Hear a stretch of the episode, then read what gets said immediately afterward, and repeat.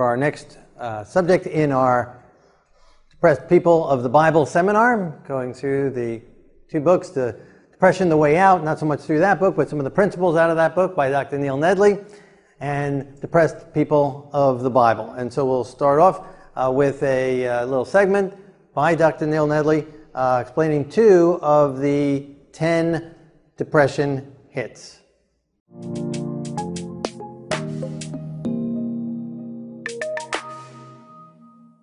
Welcome to Let's Talk Mental Health, where we bring awareness to the causes and solutions of mental health conditions. I'm your host, Nathan Nedley, and this is the first part in a five part series we're doing on the 10 hit depression categories. This deals with causes of depression. I've got Dr. Neil Nedley with me. Thank you for joining me, and let's get started. What are the first ones we're going to be looking at today? We're starting with genetic and medical categories of causes of depression. What exactly is a genetic cause? Well, these are mutated genes that actually have consequences in regards to brain chemistry. and so there are several common genetic um, causes of depression. And by, you know, when I say causes, once again, it's a contributing cause, but never a sole cause. Okay. Uh, because genetics loads the gun and lifestyle pulls the trigger. So there are other factors that are going to activate these genes. But when the gene is active, we'll actually be able to measure the activity of that gene. And that's part of the blood work we do when people come to the residential depression and anxiety recovery program because we want to understand the genes that are active to know how to deactivate them. So one of the common genetic causes is called undermethylation. This is a condition where serotonin activity is down and dopamine activity is down, and sometimes, depending upon the other genetics, norepinephrine activity is down. These are three neurotransmitters that are being affected a lot by medications. Most of the medications are going to affect one or more of those neurotransmitters. But it turns out most of the time these medicines would be unnecessary if we understood the defect and, be, and actually solved that defect through nutrition and lifestyle measures. You're talking about undermethylation. Is there an opposite to the, the under? Is there an overmethylation? There is an overmethylation as well, yeah. And most people, fortunately, are normal methylators. Uh, less people are overmethylators. But there's difference in personalities that we will see between the undermethylators and the overmethylators. The undermethylators tend to be overachievers. they tend to be uh, have a greater tendency for obsessive compulsive disorder. So they want to do well in whatever they are in. They, if they're in school, they want to get an A. If they're in sports, they want to win. Uh, and uh, they will kind of do what it takes uh, to become an overachiever. Socially, um, they're fine among their peer groups, but they're not people that are very socially um, maybe um, appropriate. Not that they're inappropriate. Maybe outgoing. But yeah, they're just not as outgoing outside of their peer group as Right. well. And so they kind of stick to themselves. They don't even mind being oppositional in regards to social things uh, at times because of where their priorities um, are at. They tend to have a very calm exterior but a tense interior. And it turns out, uh, overmethylators, they tend to be your more social people. You know, if you live next door to them, they're going to be very kind and nice and empathetic to you, even though they didn't know you before. Uh, they're more naturally empathetic people. They're more naturally extroverted as well. And uh, they are also people that tend to be more creative. Uh, these are the people that are going to be more artistic.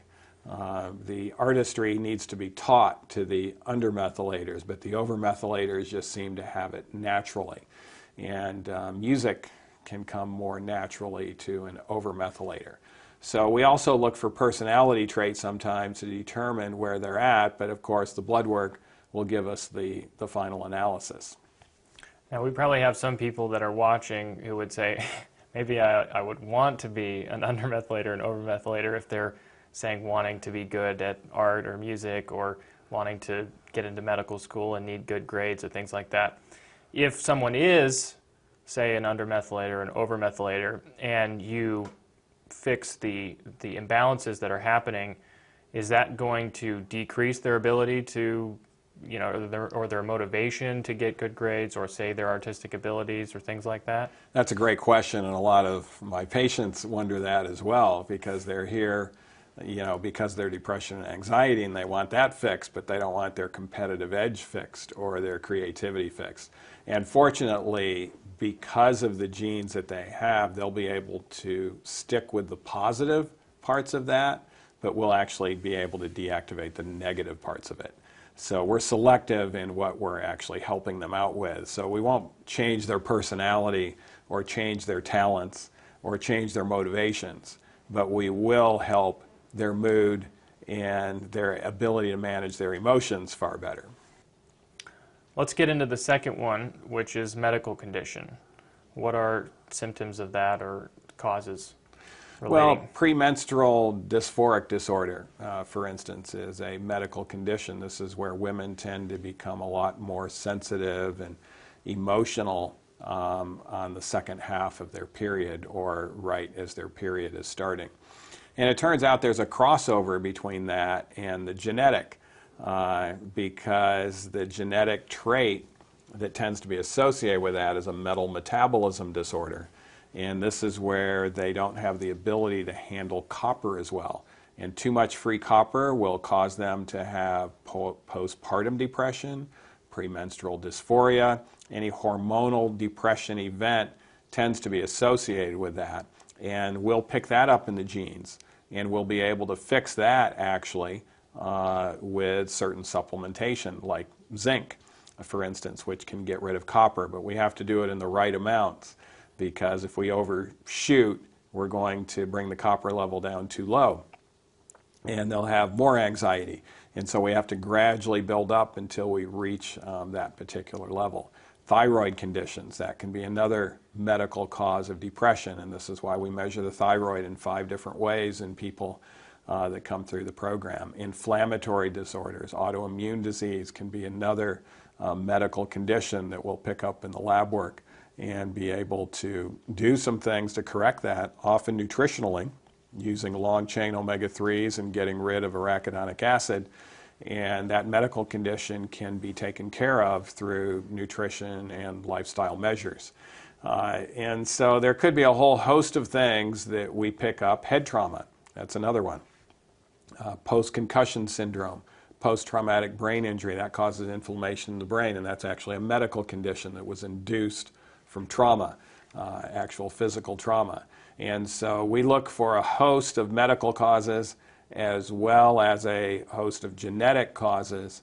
And uh, this is one of the key factors that they learn about themselves in our program that they can actually reverse so that we can completely eliminate those two hits.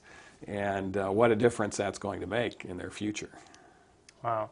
I guess starting the, the this topic of, of both genetic and the medical condition, it's they, they sound like they're very difficult to change, and I'm sure they are. But it seems like from what you're talking about that through in-depth study with lab works and things like that, you're able to make small, minor adjustments in areas that can provide significant results. Oh yeah, sometimes it's not all that complex on what we have to do. You know, on an undermethylator, it might just be one supplement they need to do, or it might be some other lifestyle measure, and we'll be able to have normal methylation.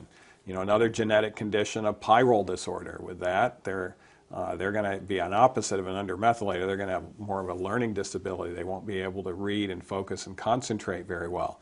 And we'll pick that up, and within four weeks, with just some simple, simple supplementation, their focus improves, their memory improves, their ability to achieve in school goes up, and their stress control uh, is, is way better managed.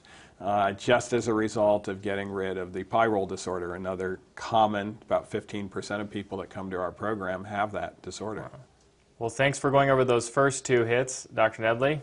Join us next time as we go over lifestyle and circadian rhythm hits. This is Let's Talk Mental Health. I'm your host, Nathan Nedley, and as always, stay healthy, live happy.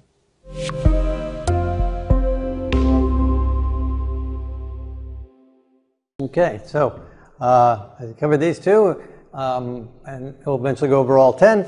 As we learned that you can keep the hit level under four, and chances are then you won't enter into clinical depression.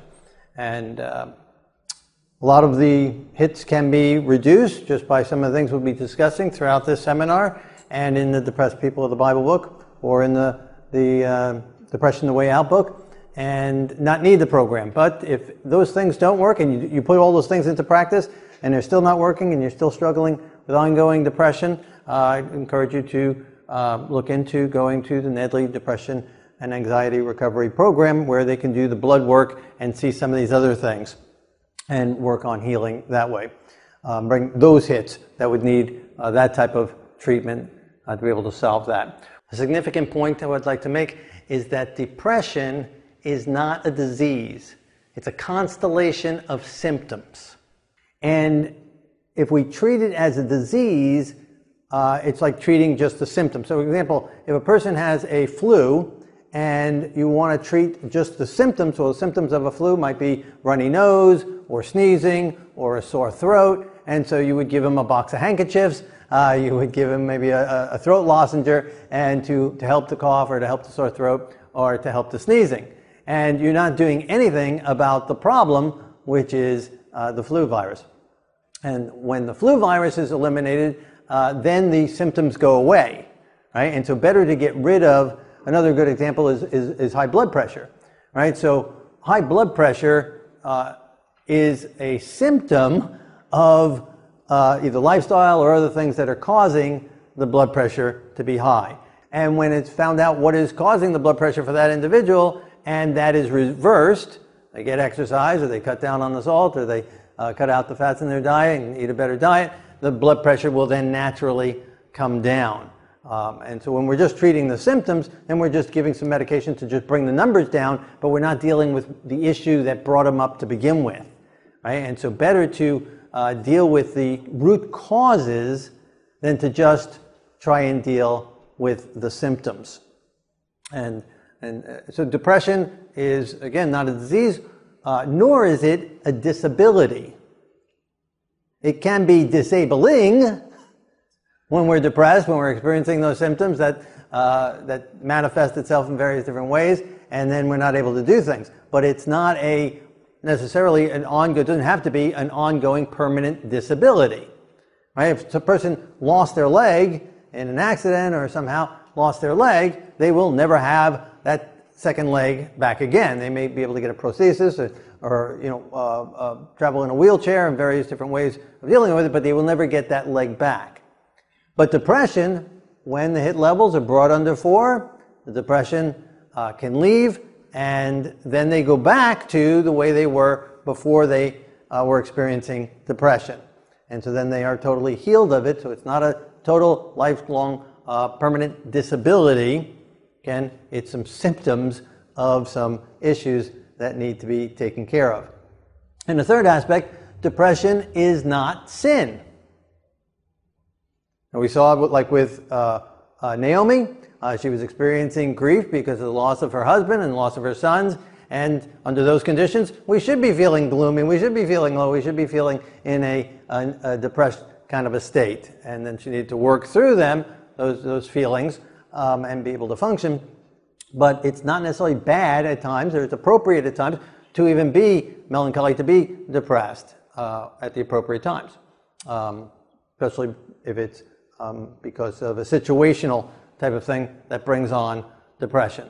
Now, there can be sinful things that bring on the depression, uh, such as um, disobedience to God and then having guilt, kind of like with Jonah, that will uh, be a, a, causative effect of bringing on the depression. And when that is reversed through confession and through repentance, uh, that can be removed again. But even in those situations, it was the actions that were sinful that brought on the symptom of depression.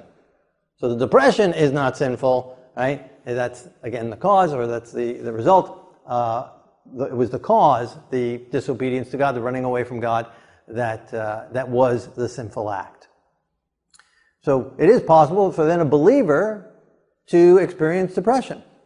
especially again if it's because of loss or because of grief or maybe because of um, something that they did in their life and they just need to then get that under control and, and turn that around. Um, so those are some very important uh, points because there's a lot of misconceptions on it. People think that, well, I got disability, I, depression, so I have this disability, I'm labeled it, and I'm stuck with this for the rest of my life. Or they uh, have unnecessary guilt because they're feeling they're, they're depressed, and so they must be sinning. They don't have enough faith, they don't have enough trust in God. And those are not necessarily the case.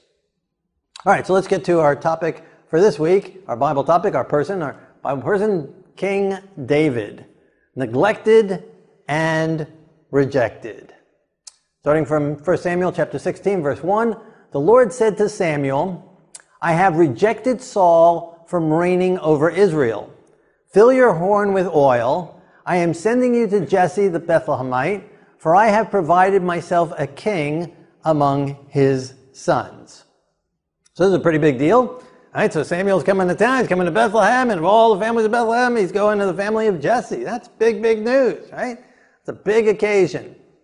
And so Samuel went to Bethlehem and he consecrated Jesse and his sons and invited them to the sacrifice. Wow, what a privilege. I mean, Jesse's picked out, his family's picked out. There they are, they're being consecrated to the Lord. And then on top of that, they're being invited for the sacrifice. Wow, what a blessing. Unbelievable. And when they came, he looked at uh, Eliab, Jesse's oldest son. But the Lord said to Samuel, Do not look at his appearance or at his physical stature, because I have refused him. For the Lord does not see as man sees, for man looks on the outward appearance, but the Lord looks at the heart. Amen? And going to do a whole sermon on that, but that's not our topic for tonight. So Jesse called Abinadab. And Samuel said, Neither has the Lord chosen this one.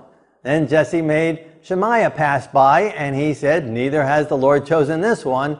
Thus Jesse made seven of his sons passed before Samuel, and Samuel said to Jesse, The Lord has not chosen these. Samuel said, Are all the young men here?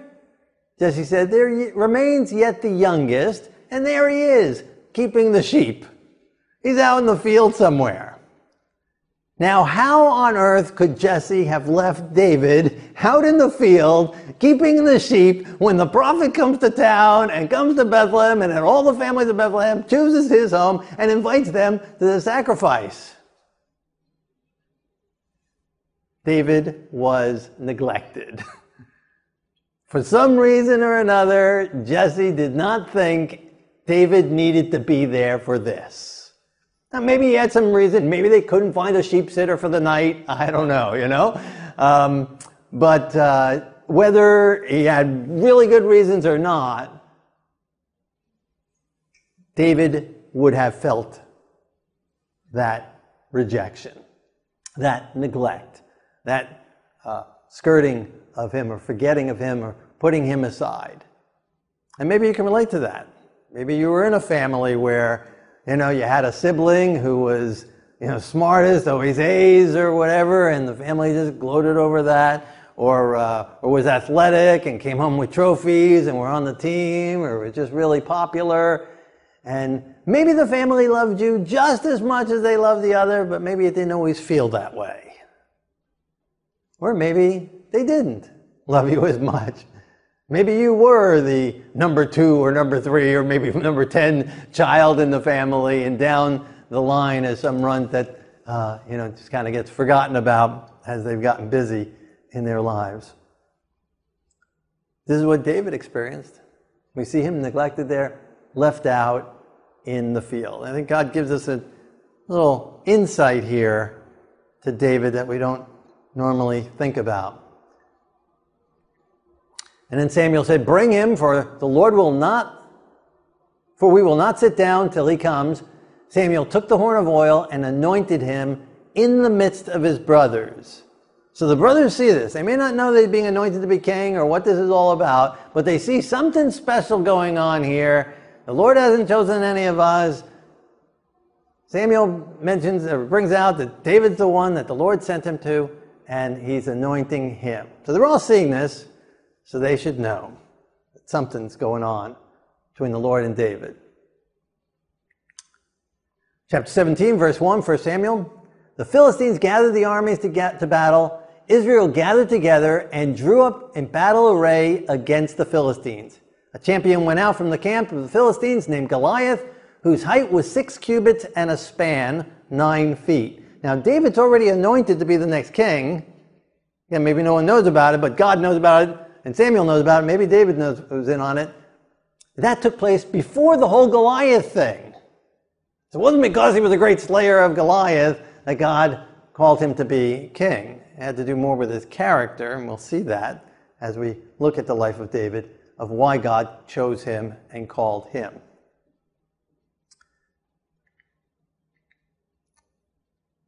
The three oldest sons of Jesse had gone to follow Saul to battle.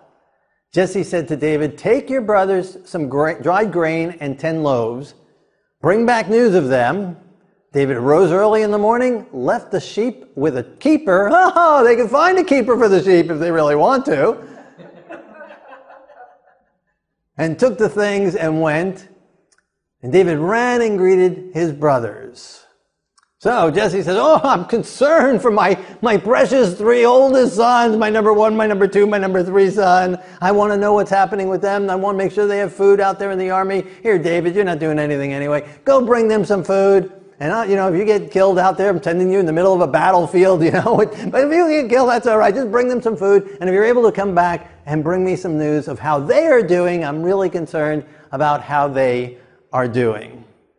And David, he's happy with it. He goes running. He goes and greets his brothers, kind of like Joseph, you know, also neglected and, and put aside, although favored by his dad, but not so favored by the brothers.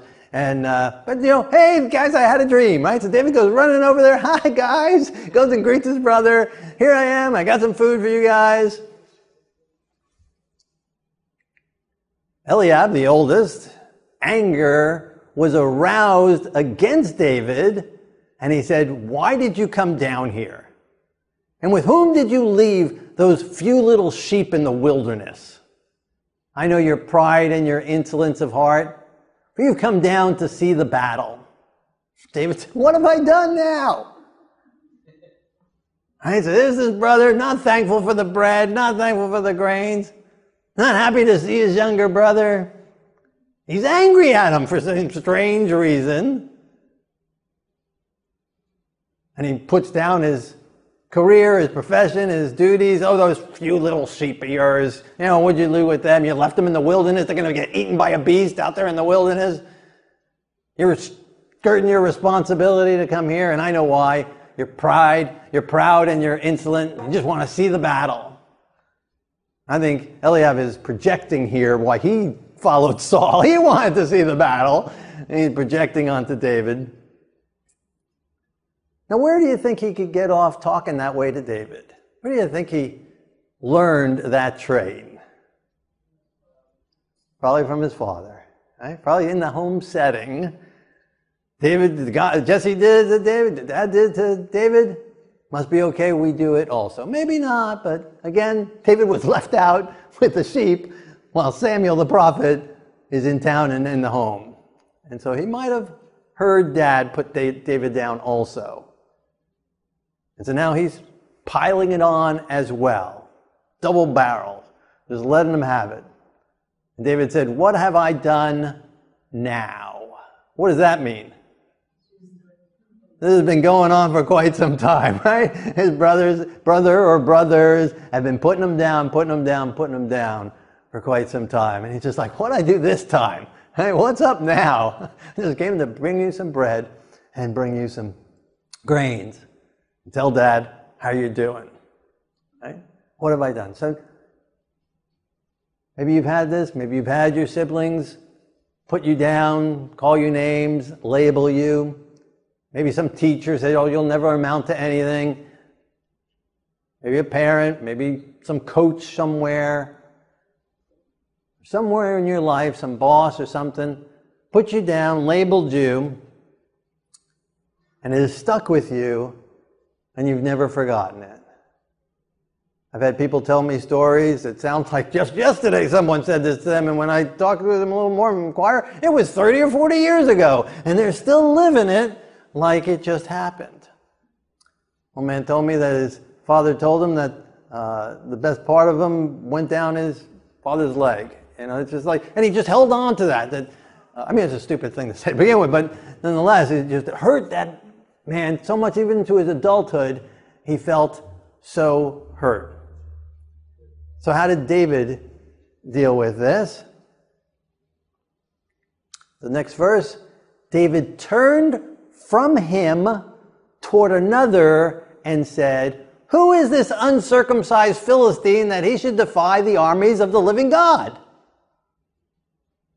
He turned away from his brother and he turned to the issue at hand and to God's calling upon his life.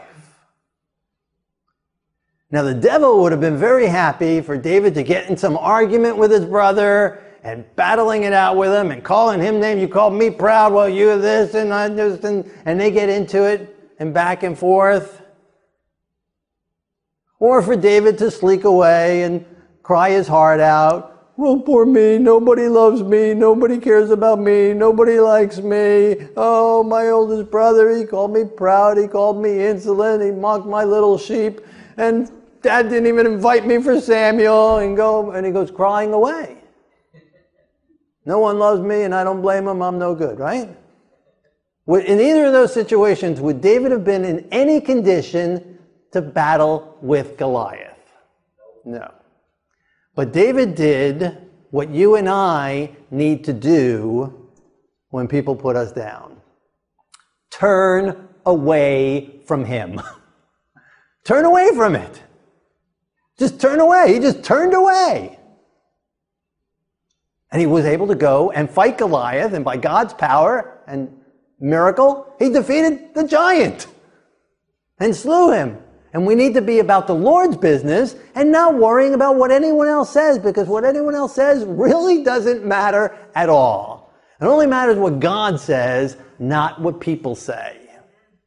And God says, You are His beloved child. Behold, what manner of love the Father has given to us that we should be called the sons and daughters of God. And that's all that matters. When I was growing up, we had a saying uh, sticks and stones will break my bones, but names will never hurt me. Now I've been told that, well, names do hurt. Only if we let them. Only if we choose to allow them to. They don't have to. David ignored it, turned away from it. Doesn't have to hurt us. Heard a story, I forget exactly where the origins of this is, but uh, that someone came up to, uh, to another person and was giving him a whole bunch of verbal abuse. And uh, the man responded by asking him, if someone was to give another person a gift, and the second person refused the gift, to whom does the gift belong? And so the man responded, Well, the one who was offering it. And the man said, That's correct. The verbal abuse, the gift of verbal abuse that you're offering me, I reject. You can keep it. Doesn't have to stay with us. We don't have to accept it. We don't have to receive it. We don't have to accept the label and let it affect us. Another saying that uh, we had when I was young was I am rubber, you are glue. What you say will bounce off me and stick to you. Many of you had that when you were young too, right? And that can be a reality if you choose to believe that, if you choose to make it that way. You can be a sponge if you want and suck it all in and absorb it into yourself and let it mold you out and destroy you. Or you can say, No, I'm rubber. I am not accepting that. Back on you. It's not mine. It's yours. I refuse that gift that you're offering me. And we see by God's grace and by God's power that is possible because that's exactly what David did. We saw it happen probably more than once. What have I done now? And we saw the Jesse experience. And so he probably was ongoing, and he did not allow it to affect him. And you don't have to allow it to affect you. Whether it's happening today or whether it happened 55 years ago, you can stop listening to those words and reject them and choose to turn from that and to focus on God's calling on your life today and fight the real giants. We wrestle not against flesh and blood. It's not these turds here on this earth that call us names and want to put us down. That's not our real enemy, it's the devil. And when we fight that giant and tackle that, the insecurities, the fears, the pride, because David, if David was proud, if it had to do with pride, he'd be, oh no, you're hurting my feelings, you're hurting my pride, right? And become insecure. But again, he didn't care. It didn't matter. It didn't matter. And it doesn't matter what they say about you or me either. Whether, again, it comes from a human being or whispers in our ears or negative thoughts into our mind, whether it's real or whether it's imaginary, doesn't matter.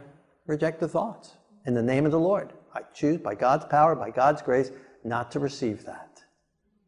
Well, let me hear your voice. Let me hear your words upon me and claim his promises for yourself. So then David's life continues. He gets hunted by King Saul for years on end. He has to hide in the wilderness. He's homeless. He has to join the Philistines, or he doesn't have to, whatever he does, he joins the Philistines for a while. He's with the enemies. He's involved in many battles. And PTSD, I would imagine, like, can't imagine. I mean, it's bad enough now. And people, I was talking with one soldier, he said, we don't even call PTSD when it's from war. That's for domestic problems that you experience. And I forget what he told me is, but different classification, different level. Boy, in David's day, I mean, they're hand to hand combat, you know, with swords and knives and cutting off limbs and cutting off heads. And I mean, he cut off Goliath's head and he carries Goliath's head to King Saul. And many, many battles, many, many people.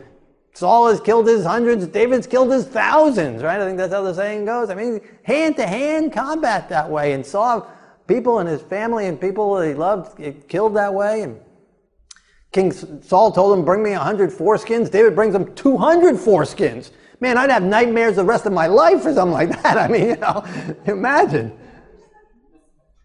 This is what David experienced. And then he, he committed adultery and murder. And then the son of that relationship dies. And then another one of his sons rapes one of his daughters. And then another son kills that son. And then that son raises an insurrection in David's old age. And that son dies. And then another son raises another insurrection just as David's literally laying on his deathbed. See, the problems we see from early childhood all the way his entire life. And you thought you were having a bad day. Hey, how does your list compare with this? Non-stop. And yet none of this stopped him from doing the Lord's business. Being the Lord's anointed. Being a man after God's own heart. Serving as king of a nation. Fighting many battles, winning many cities, conquering the land and establishing Israel. Really establishing Israel in the land that God had promised. It's powerful, it's mighty. Sometimes it's through the difficult times that God shines the most. I think most often it is. All who live godly in Yeshua the Messiah will suffer persecution. And maybe because David was living in the midst and under the umbrella and under the hands of Yeshua the Messiah, he received so much persecution through his life and so much sorrow, so much trouble, so much problems in his life. But none of these things totally stopped him. Now we see David was depressed. Well, before we get to that, let's look at some of the things from the 10 hits, right? The 10 list again. So genetic, well, he did have his great great great grandmother Naomi, right? She was depressed, at least maybe situationally depressed, and maybe that counts. Maybe it doesn't count. Maybe it was only situational because she was experiencing uh, grief from great loss, uh, and that was several generations. So maybe yes, maybe no. Developmental, yes, we just saw that, right? Rough childhood, neglected by his father, rejected by his brothers. lifestyle. I'm sure he got plenty of exercise running for most of his life. Uh, circadian rhythm, when he's in a cave, living in a cave, he might not, running from Saul, he might not always been able to get regular sleep or enough sleep. Addiction, we have no record of him drinking alcohol. Uh, nutrition, maybe when again he's living homeless in a desert wilderness, he might not have been able to get, we know times he didn't get good food, he had to get some food from Naboth, and the whole story there, and so they were not always getting proper food. And while he might not have experienced all these things at the same time, throughout his life, we see these pink ones uh, that he did experience. Uh, social grief, definitely stress. I mean, being king, he had stress. Uh, fighting in battles is stress. Uh, running from the king is stress. Family stress, lots of problems, lots of wives. Talk about stress. I mean, you got stress. David had stress. No support system as a child. He had no support system. His mother's not mentioned. Great loss. Well, we looked at some of those. Children that died.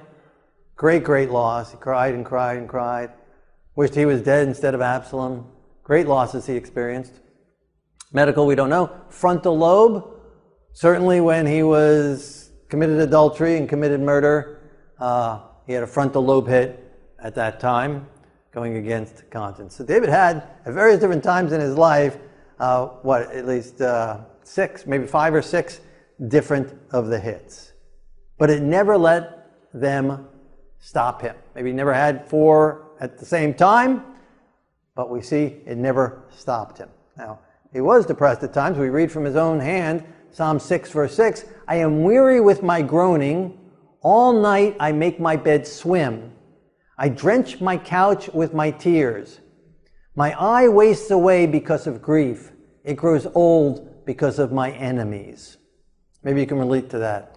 Maybe you've had all nights where you've cried and cried and your bed is, your pillow is just wet with, with your tears. I mean, he says, my, my couch is drenched with my tears. And so he experienced, he knew what it was like to feel the weight of depression.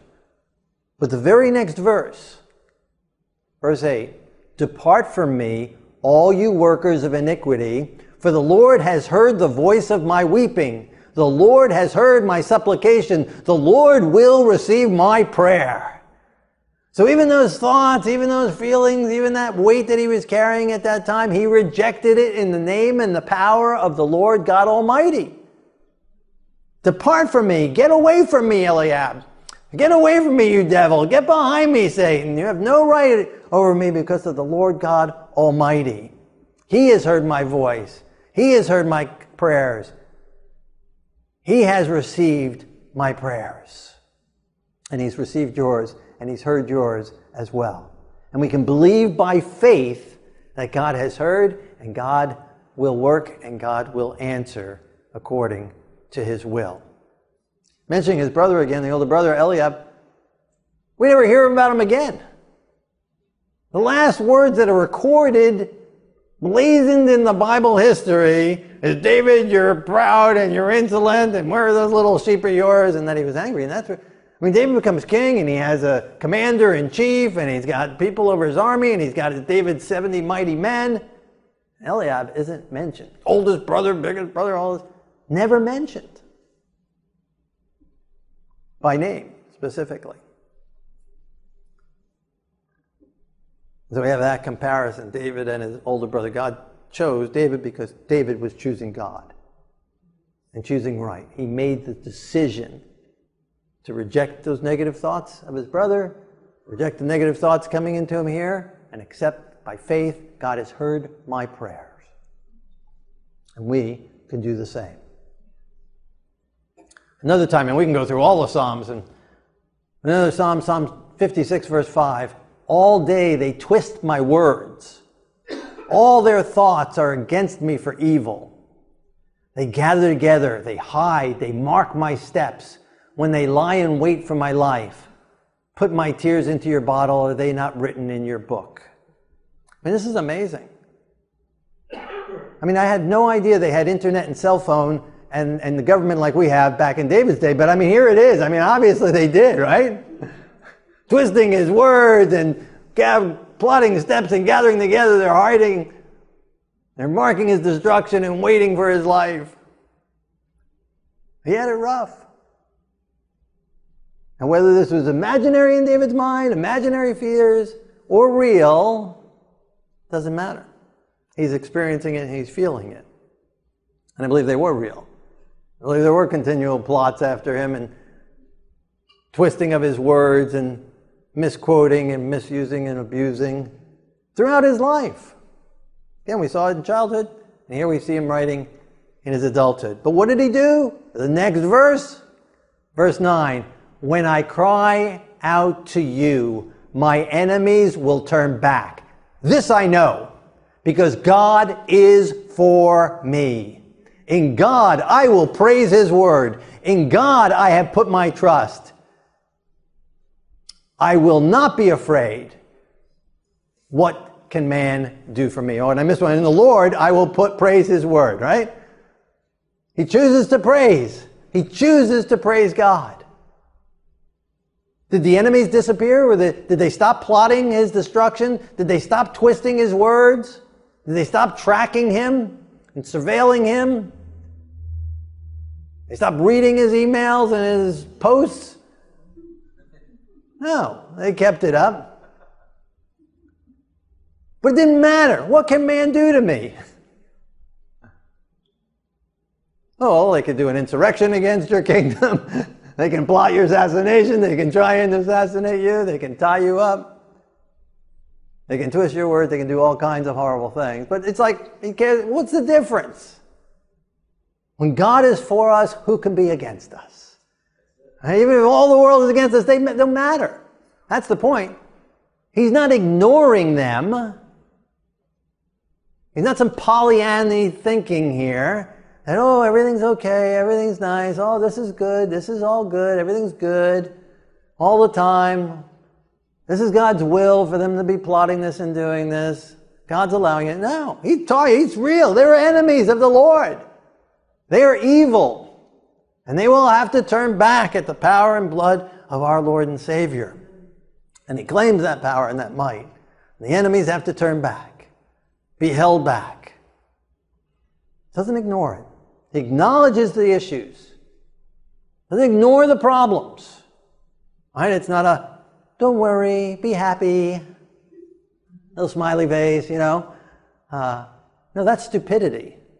Right? If your plumbing is flooding your house you know, or someone in your life just died and you're grieving, or you just lost your job, or your car broke down and someone says, Don't worry, be happy. They go jump in a lake. You know, I have some real issues here I got to take care of. I got to figure out how I'm to get to work. I got to get it. I got to stop this leak. I got to deal with these issues. They're real issues. So not that we don't worry. David didn't ignore the problems. He dealt with the problems. He didn't just ignore the Goliath out there. He faced him, came face on with him, met him face, face to face. Saul, and we'll get to Saul some another week. He's hiding. But David went out and faced it. Got to face the problems. Don't ignore the problems. Face them in the armor of the Lord and in the strength of the Lord, trusting in the Lord. Just be happy Oh, just be happy. Hey, you're going through some real problems and you're just happy. You're either stoned and your brain is dumbed, or you're in denial. No, now we can rejoice in the Lord always. And again, rejoice whether we're in a dungeon or wherever we're at. That's different than just be happy. Rejoicing is a principle in the heart. Rejoicing is a choice. In spite of the problem, I choose to rejoice and trust the Lord. Happy is just a feeling. And feelings come and go. I'm not telling us just, God's not calling us just to be feelings, just happy, giddy. No, but we can rejoice. Be serious. Cry through the night, but in the morning, my Lord is my God, I will praise him. I will trust him. In him I will praise him. In his name, in his power, I will praise him. I will trust in his word, in the word of God. And what can humans do to us? Just uh, watching the uh, movie about Richard Wormblant, Wormblant, Wurmbrand. Powerful, powerful testimony. He uh, was a martyr. Well, he didn't die. I mean, he was a prisoner. Um, he was a minister in Romania, and then the Russians came in and took over Romania, so they had religious freedom in Romania, preaching and teaching. And the Russians came in. They said, "Now you're communist, and now you no longer have those freedoms." And like that, overnight, they took him away. And he continued to preach and continued to teach and continued to share. He was arrested and put into prison, beaten, horrible tortures, beating his feet mercilessly over and over and over again. For the rest of his life, he had trouble walking. Another one of the inmates there, also for religious reasons, they beat him horribly and, and chained him to a wall, telling him to give, asking him to give names of other people to go and arrest. And he refused and he refused and refused. So they brought his son in, teenage son, started beating his son right in front of him. Son said, Don't tell them, Dad, don't tell them. His dad wouldn't tell. They kept on beating him and beating him until they beat the son to death. Horrible, horrible atrocities. They'd study the Bible, and the guards would come and drag him out and beat him up. They'd come back, and where'd we leave off? Let's get back to the Bible study. How can we study the Bible? Well, I made an arrangement with the guard. He'll let me preach and teach, and I'll let him beat me up. That's the attitude he had. Amazingly, he survived after years 15 years, 20 years, something like that. Started Voice of the Martyrs. But many, many still today suffering that. But what David says, what can man do to me? Well, that's what man can do to you. But it's only flesh. It's only flesh. It's here today, gone tomorrow. And if they beat us for 40 years, 50 years, 60 years, 70 years, what's that compared to eternity? It's just flesh and blood. It's just here today, gone tomorrow. It's like the grass of the field. It doesn't really matter. They can touch our flesh, they can touch our bones, they can pluck out our eyes, whatever the case. But if we have our mind set on God, they cannot touch our soul. So David says, What can they do to me? What can man do to me? They can twist my words, they can do all these horrible things, they can mark my steps, they can lie in wait for my life. But cry out to the Lord. And God is mighty. Whether He lets us go through trials, whether He lets us go through beatings, whether He lets us go through torture, whether He lets us die as martyrs, doesn't matter. We're just passing through this world anyway. Doesn't matter what anyone does, it doesn't matter what anyone else thinks, doesn't matter what anyone else says. The only thing that matters is what God says. And we can praise the Lord. And David chose to praise the Lord, chose to rejoice in the Lord while acknowledging and recognizing the problems at hand and dealing with them. And that's power to cope. So David turned from those that were mocking him. He focused on the job that was at hand he chose to trust God, chose to trust God through the problems. Right? If you're going through hell, don't stop. Right? Just keep on going till you get to the other side, right? Trust in the Lord all the way, running over the coals, right? Pass right through. So he chose to trust God through the problems, in spite of the problems, not ignoring the problems, not running away from the problems, but facing the problems. So, what are some of the problems? 1 Samuel 24, verse 1 Saul was told, David is in the wilderness of En Gedi. Saul took 3,000 men and went to seek David. Saul went to hide in a cave to relieve himself. David and his men were hiding in that cave. I mean, what are the chances there are caves all over that area? That's where the Dead Sea Scrolls are hidden in all these different caves, tons and tons and tons of caves. And that cave that David's in and his men are in, Saul goes to relieve himself. God's providence. David's men said, The Lord said, I will deliver your enemy into your hand, that you may do to him as it seems good to you. David restrained his men, arose, and secretly cut off the corner of Saul's robe. Saul left the cave. David called out, My lord the king, I spared you. Saul lifted up his voice and wept. And then two chapters later, a very similar experience takes place, and this time Saul says, I have sinned. Return, my son David. So David calls him out, and we see David forgiving him in a biblical way, telling him he did what was wrong, telling him he shouldn't be seeking out his life. David did nothing wrong. Saul, you're wrong for doing this. But he didn't enact vengeance upon him. He didn't get angry at him. He wasn't bitter towards him. He pitied him, really. And it brings Saul to repentance, or it brings to confession. He weeps, lifts up his voice, I've sinned, return to me, David. What does David do? The next verse Saul went home, but David and his men went up to the stronghold. If you're in an abusive relationship, don't stay there.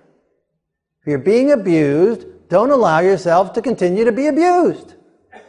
Some people have this misconception of forgiveness, and again, we went through biblical forgiveness when we did the account of Jonah. The difference between biblical forgiveness and this stupidity type of forgiveness now that allows people to just walk all over us, and that's not forgiveness. And they think, I'm being forgiven. And so they stay in this abusive relationship, whether it's in a marriage type of situation or an unmarried living situation or a job situation or with a sibling or various different situations, they allow themselves to continue to be abused. We see David didn't do that. David didn't go back. Right? Don't go back into the situation.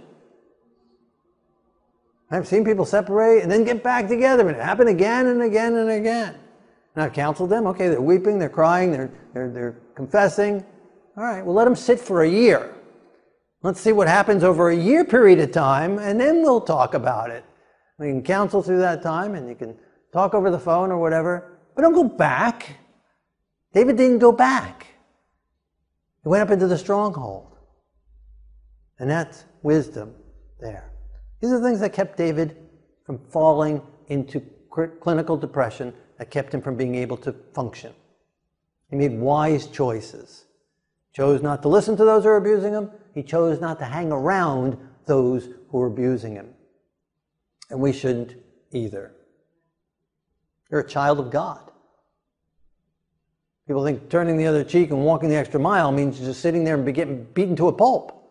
No, that's not what he's talking about there. Then David did not go back. And, and, and Yeshua, when they picked up stones to stone him, he didn't say, okay, stone me. he walked through the crowd and walked away until it was his time, and then he laid down his life.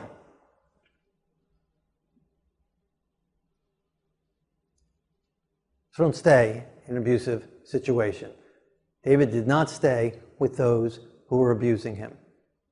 And we shouldn't either. Uh, 2 Samuel chapter 11, verse 3, David's king now. And David inquired about Bathsheba, the wife of Uriah. The woman conceived. David wrote, Set Uriah in the forefront of the hottest battle and retreat from him that he may die. David brought her to his house and she bore a son. But the thing that David did, did, uh, did the thing that David did displeased the Lord. And the Lord sent Nathan to David, and he said to him, There were two men in the city. So David commits adultery, and then he commits murder to cover up his adultery. And the Lord sends Nathan to David. Why did God send Nathan to David? because he loved him. Exactly. He loved David and he's reaching out to David. He doesn't want to stay in his sin. And so he's reaching out and Nathan gives this whole story of these two sheep owners. One has lots of sheep, one has only one sheep. And David can relate to that being the sheep herder. And, uh, and at the end of the story, David gets mad and says, Oh, that man who took away that one guy's sheep, he should be punished fourfold. And Nathan says, You are the man. And David said, I have sinned against the Lord. Psalm 32 1. Blessed is he whose transgression is forgiven, whose sin is covered. I acknowledged my sin to you, my iniquity I have not hidden. I said, I will confess my transgression to the Lord, and you forgave the iniquity of my sin. David didn't hide it. Eventually, I mean, did for a while. Eventually, he confessed it, acknowledged it, turned from it, repented of it. He received the rebuke. When Nathan comes and tells him that story and then says, You're the man, David could have said, Kill Nathan. Now get rid of this guy who knows my secret. And this, again, is where David's greatness, God's greatness through David is manifested. In the way he dealt with Saul, the way he dealt with his brother, and how he deals with himself, how he deals with his own sin. He received correction. He received rebuke. And he confessed it and he repented of it. Now, as you think of your life and how do you handle when someone corrects you? You get defensive, make excuses, tell them they don't understand, they've never been through what you've been through. Maybe attack them, find something about them, some negative, change the whole subject altogether. Right? They're correcting on you on, on, on this thing, and you say, Well, you also, but you do this. And find some fault in them. And that's our natural, that's how that's what we are naturally. That's what we do naturally. In our carnal nature, we will defend self. We will defend our pride. We will attack the other. That's normal. But normal is not good. Right? That's why we need to be born anew. we need to have the Lord's heart and the Lord's mind, and it takes God's Spirit upon us to give us the humility to acknowledge the transgression, to accept the correction, the power to confess it, and the power and the grace to turn from it and repent fully of it. And that's what David does. He confessed and repented his sin, of his sins and turned from them. And that, this list here, turning from those who mocked him, focusing on the job at hand, choosing to trust God through the problems, not ignoring the problems, facing the problems, not staying with those who abused him, taking advice and counsel and rebuke from others, confessed and repented of his sins by God's power and by God's grace. And he's a man after God's own heart, and there's no reason that by God's grace, God's power, that can't be an example of our lives, and our lives as well. That's what God's called us to do, how God's called us to be. And even though David went through all those troubles that we looked at, and much more than we can think of or list, God gave him the grace to maintain it. While he had nights of weeping, he did not succumb long bouts of clinical depression. He kept it in check. And we can also, by God's grace and God's power, by following these principles, keeping our hit levels down, trusting in the Lord. So, were you rejected or neglected as a child? If so, claim God as your Heavenly Father, as your loving parent. And maybe it was more than just rejected and neglected, maybe even abused. Whatever the case, by God's grace, don't carry that around with you any longer. Turn from it and turn to the Lord. Accept His love. Accept His parenthood. Accept His family as your family. Accept His words upon you and not the words of humanity. Accept what He has to say about you and embrace His love. In a minute, when we pray, or if you can't even wait right now, feel free to do that. Pray on your own. And turn over the rejection, turn over the neglect, turn over the abuse to the Lord. Because Yeshua died not only for your sins, but for the sins of those who've abused us. And thus, those sins belong to the Lord as well. And if you allow those abuses from your past, could have been again years and years ago, to continue to haunt you, you are holding on to their sins and letting it affect you. Give it to God. Give it to the Lord. Let Yeshua carry it to Calvary.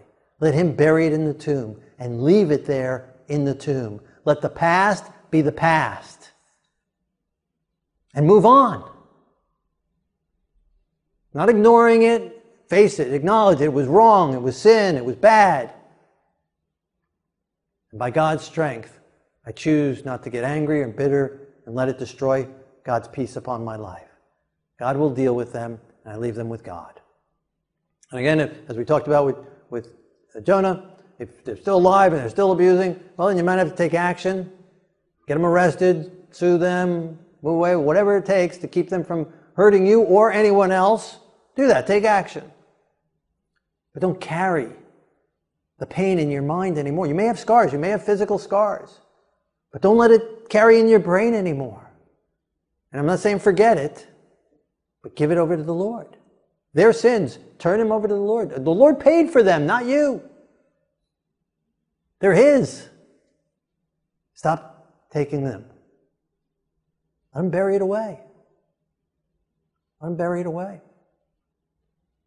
People, after years and years and years, they go to a council, they go to a new council, and it starts all over. Tell me, well, tell me all your problems. Then we relive the whole thing over and over again. It's in the past. Historically, it's a done deal. Don't let it affect you anymore. Doesn't have to. Doesn't have to. Now, you may have physical lim- limitations as a result. Right? You might have so broke your legs or broke your arms that you're never walking again the same way. But it doesn't have to affect your mind. Doesn't have to affect your soul. Doesn't have to affect our lives. Reject it. Call on the name of the Lord. Turn from it. And accept God's love and God's grace. And God will give you an immortal body that will never wear old, that'll never break, that'll never falter.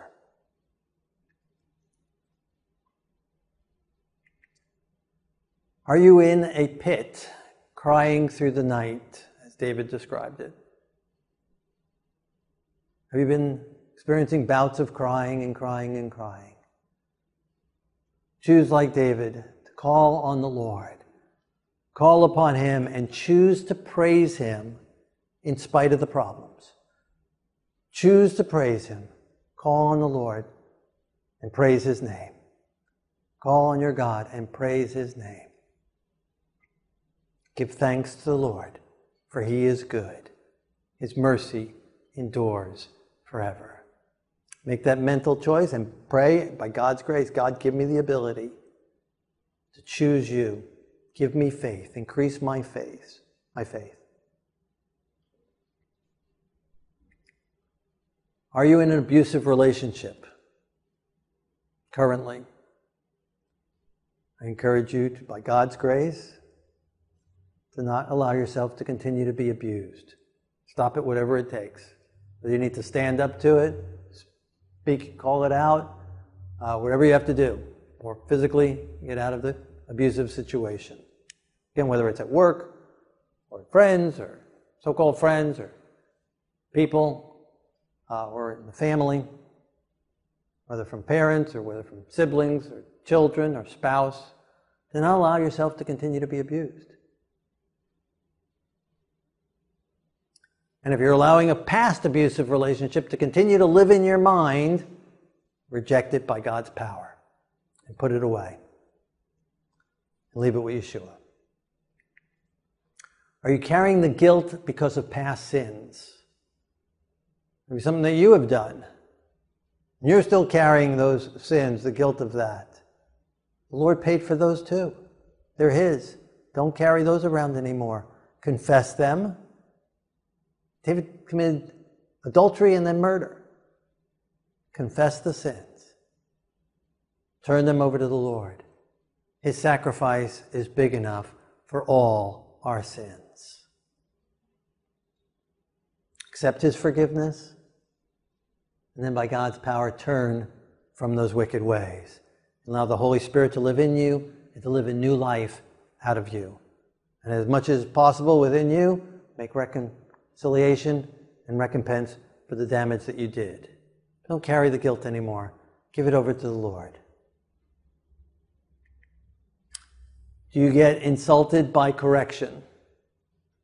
Ask the Lord to give you the gift of humility, an open heart, a submissive heart, to hear His voice through whatever means He chooses to bring it, whether through a donkey or through a prophet, or however He chooses to bring you His rebuke. Be willing to receive it. Ask God to give you an open mind to hear His voice and the power to receive it with a godly attitude and to allow it to impact your life and to change you for the better. If any of those areas apply to you, well, let's pray together and let God work on those areas. Or maybe there's something else from David's life as we covered, or maybe something else came to your mind. Let God minister to you and help you in your situation. Let's pray together. Our Lord and our God, King of the universe, we praise your name for David's example on how to deal with those who are hurting us, abusing us verbally or physically. Thank you, Lord, for David's example of how to deal with our own history and our own sins and our own mistakes and our own wrong choices. Lord, give us your power and give us your grace. Fill us with the same Spirit and even twice the Spirit that you gave to David. Give him the ability to stand up to, to turn from his brothers and to stand up to the Goliaths. And give us the discernment to know which one is which, when to turn and when to stand.